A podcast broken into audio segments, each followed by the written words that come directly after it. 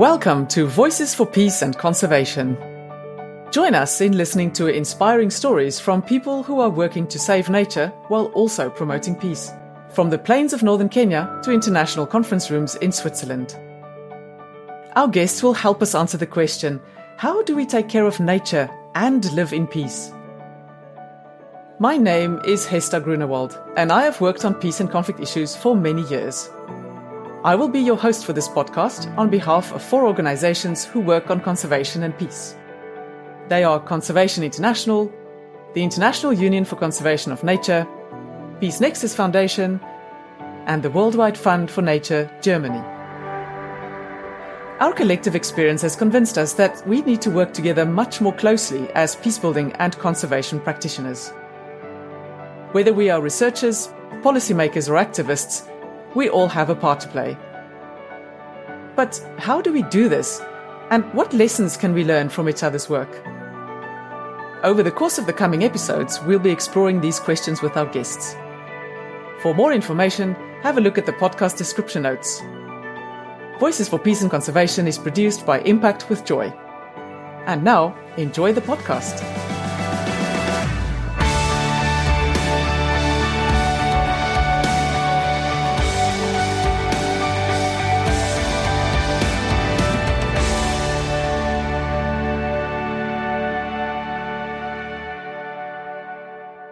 In today's episode, we'll take a closer look at the links between security and conservation. The IUCN's recent flagship report on conflict and conservation sets out the evidence for how nature and natural resources could be sources of conflict and how conflict in turn could damage nature. These linkages mean that the conservation of nature should be important to those who care about security and peace.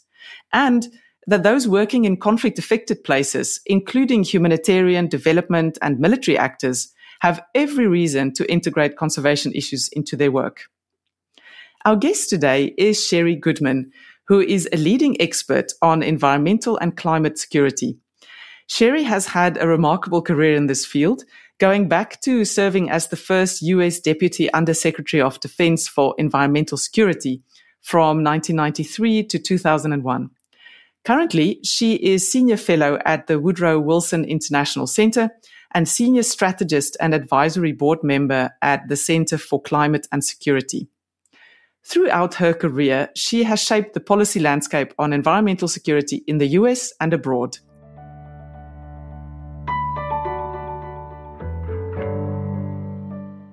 Sherri, we're so glad to have the opportunity to talk to you today and to hear more about your experience of moving environmental issues up the agenda of the security community. So, welcome to the podcast. Pleasure to be here.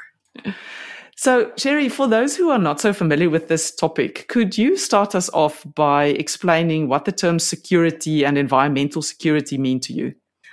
Uh, well, thank you. Yes, it's it's a pleasure to be here. Um, well, uh, we are not uh, secure as uh, a people or as a nation uh, without protecting our environment. And we have long known um, in the field of national security and uh, with our armed forces in particular that um, military activities can both affect the environment and the environment affects military operations. Uh, for example, you always want to have the best weather forecast uh, and understand climate and environmental conditions when you're about to conduct a military operation. At the same time, historically, military activities have done, uh, you know, caused pollution and done bad things environmentally. Uh, and yet, also at the same time, um, military bases themselves can become islands of nature and conservation. In the United States, um, the Department of Defense is the second largest federal landholder, and many, many military bases are home to endangered ecosystems and endangered species that are found uh, in very few other places uh, in the country.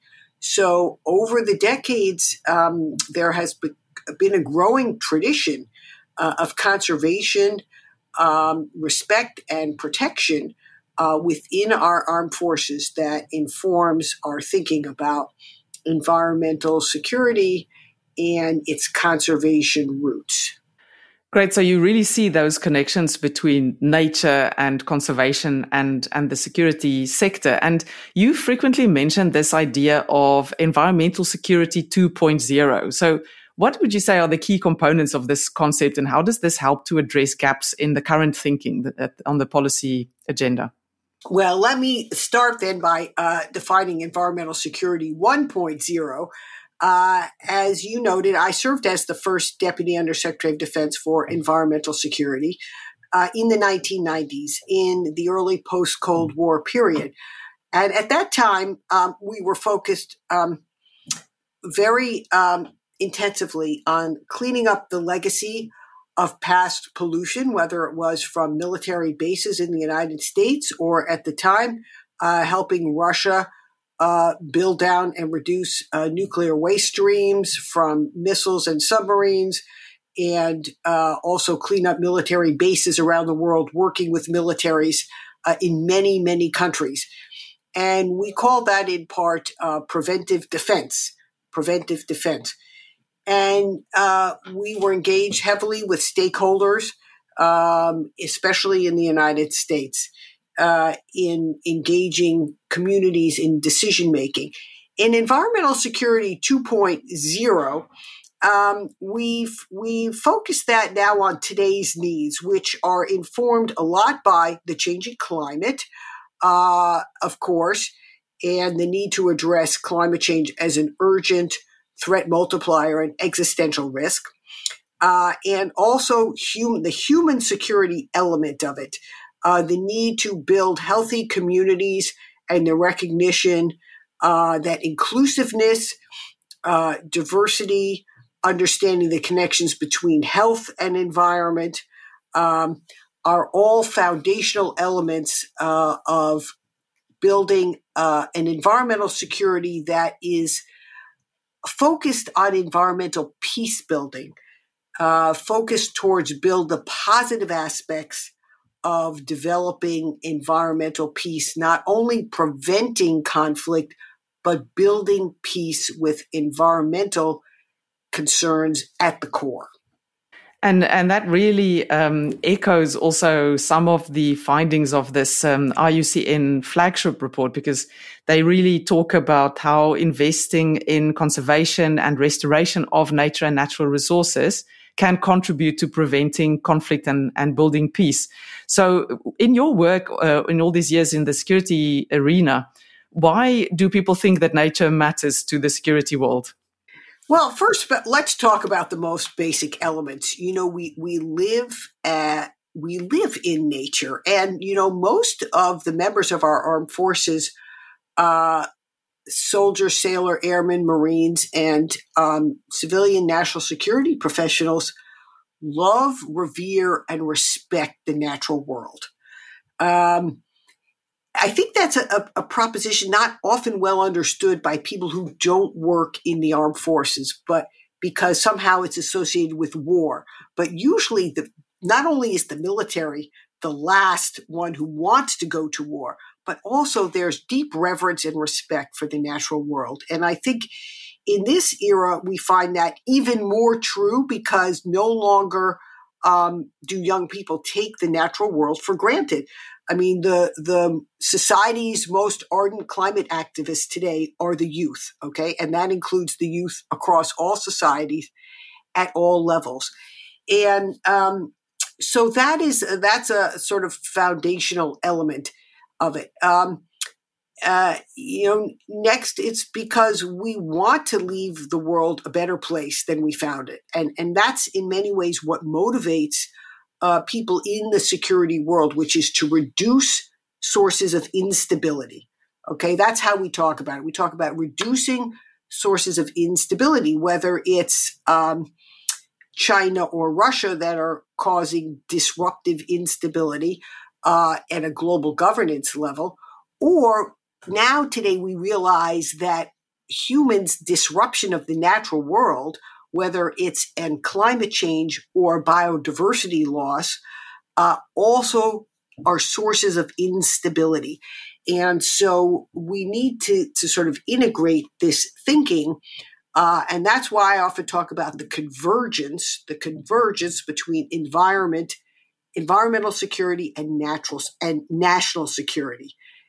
That's emerged now into this new field of natural or ecological security and understanding how they are all linked together. And uh, and how just building on from that because um, it raises this question about how do we create high level policies that really bring these things together. So where do these policies sit that you've just referred to, the sort of integrated ecological security policies, and how do they engage with conservation and security communities, or or how does that come together? Well, increasingly we see awareness of climate change and uh, increasingly natural security integrated into national security and foreign policy making at the highest levels.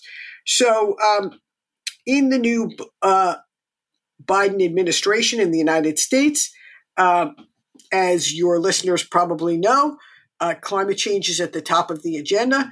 Uh, the president rejoined the Paris Climate Agreement on day one.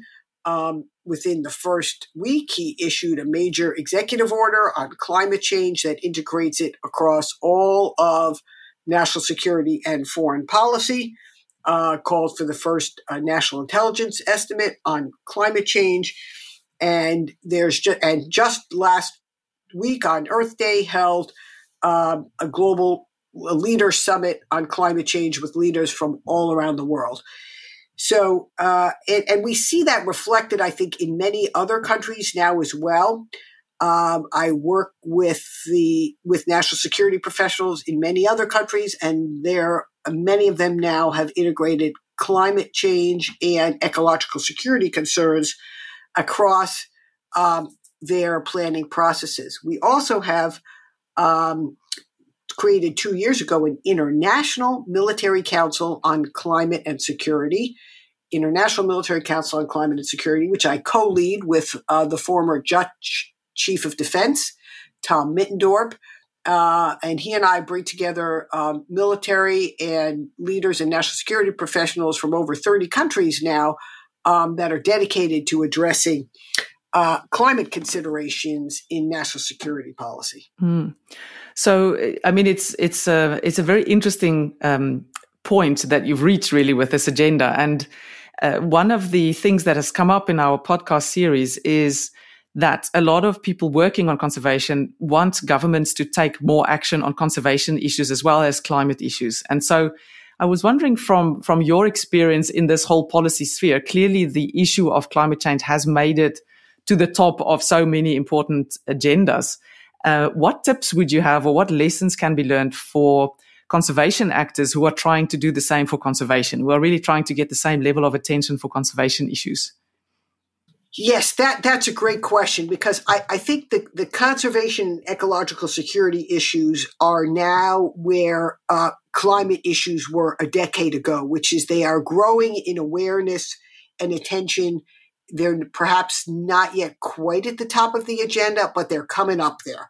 So um, uh, I, I, think that the elements um, that uh, help build uh, increased public uh, and governmental support for this agenda one is kind of general public awareness and education. So I think the youth and activist voices here are very important. Uh, that's one. I think the storytelling at the highest levels about you know the impacts. Um, you know it it the fact that uh, climate change, for example, used to be seen as something happening in the future. Um, that was going to be bad, but wasn't affecting us necessarily right now. But in the last five years, you've just seen extreme weather events, drought, wildfires, uh, floods, you know, in, in most countries around the world. So it's become the urgency of now um, I think that we're beginning to realize some of the same with uh, conservation in the sense that um, some species are right at the tipping points.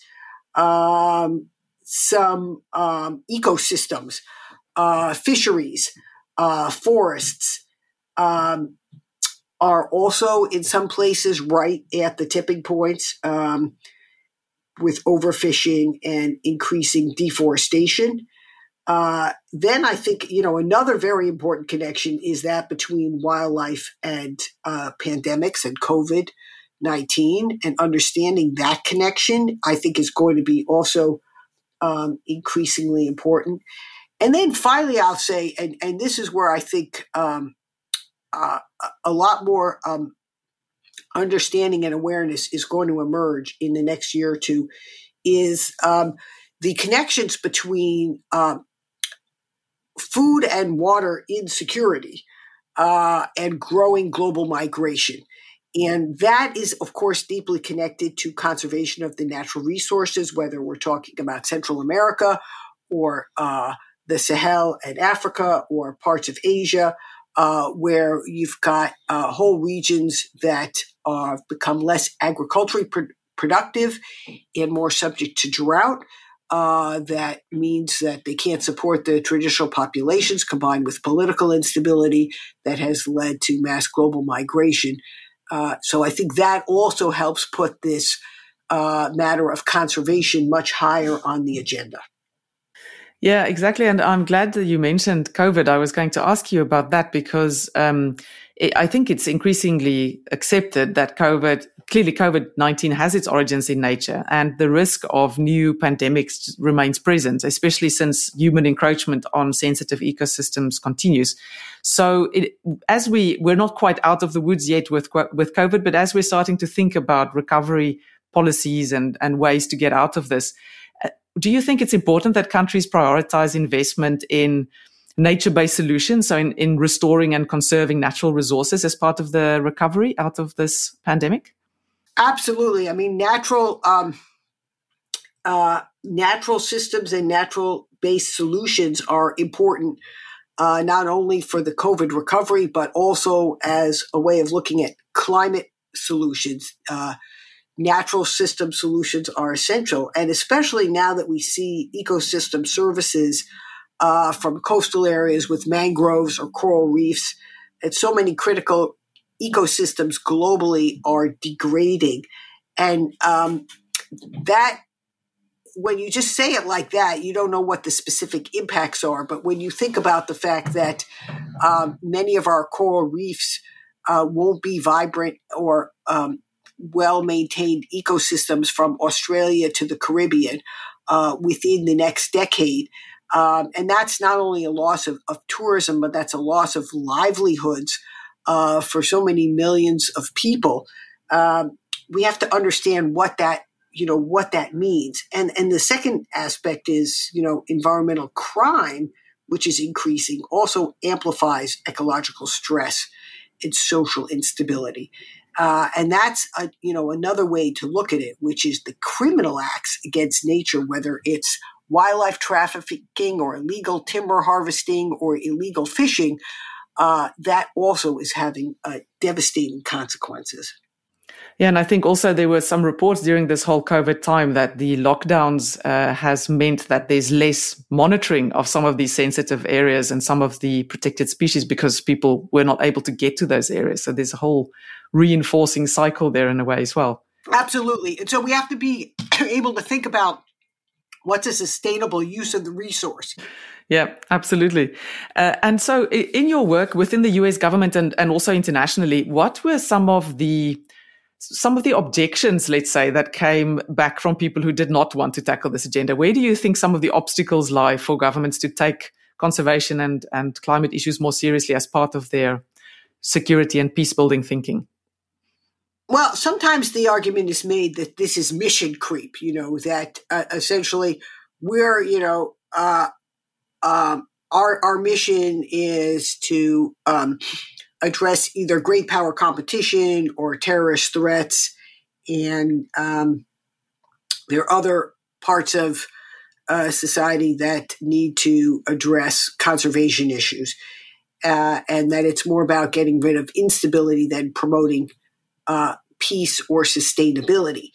Uh, but that's, I think, where the paradigm shift is occurring now, um, which is that it's not enough just to um, uh, eliminate uh, the sources of instability. We have to work harder to develop positive sources of um, peace building that includes uh, natural system conservation.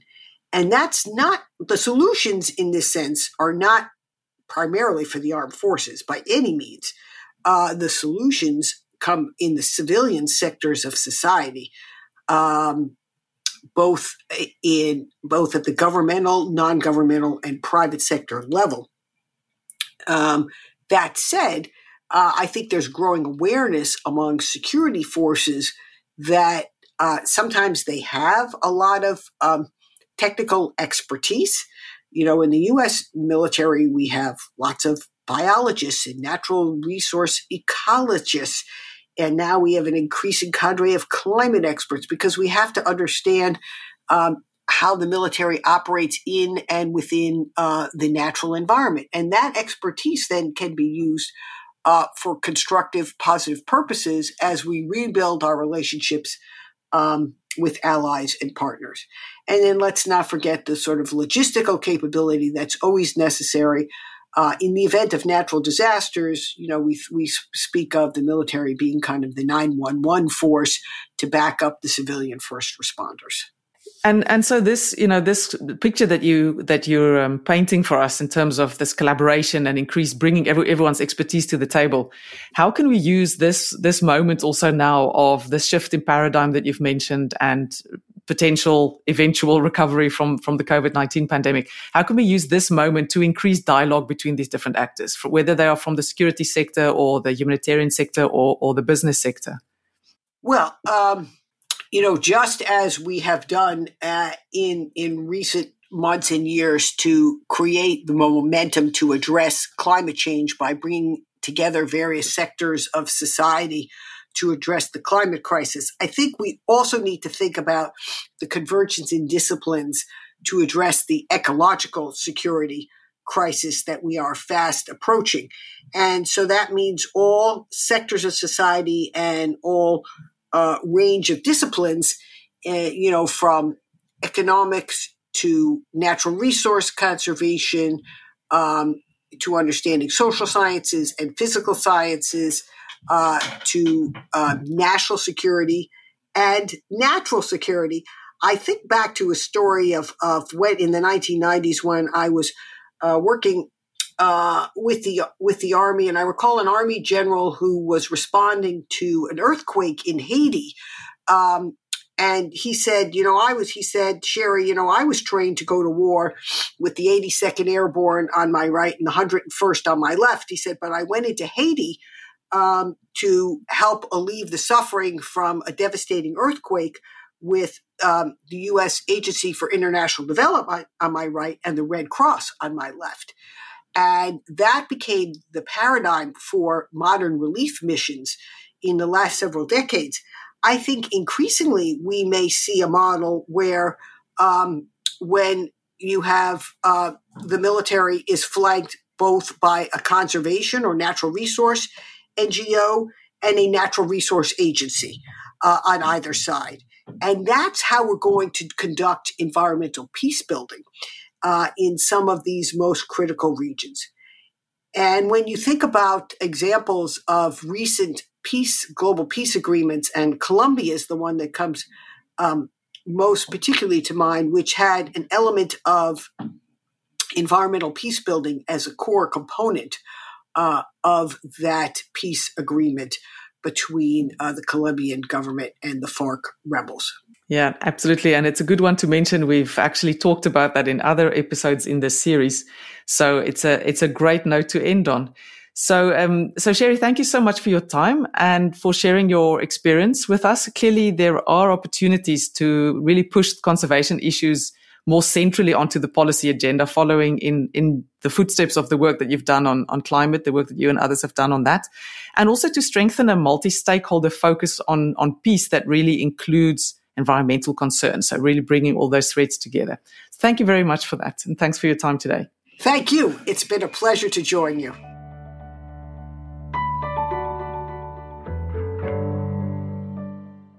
This episode's content was provided by the International Union for Conservation of Nature. The IUCN is a membership union uniquely composed of more than 1,400 government and civil society organizations and more than 18,000 experts contributing through the six IUCN commissions. The broad membership and wealth of expertise make the IUCN the global authority on the status of the natural world and the measures needed to safeguard it. It implements conservation projects that combine the latest science with the traditional knowledge of local communities in order to reverse habitat loss, restore ecosystems, and improve people's well-being. For more information about the IUCN and its flagship report on conflict and conservation, have a look at their website on www.iucn.org. Join me in the next episode where we will conclude our podcast series by discussing where should we put our time and efforts going forward on the environmental peacebuilding agenda? Be sure to sign up or follow us on Spotify, Apple Podcasts, or any other platform where you usually enjoy your podcasts. Thank you very much for listening. Have a great day and see you next time.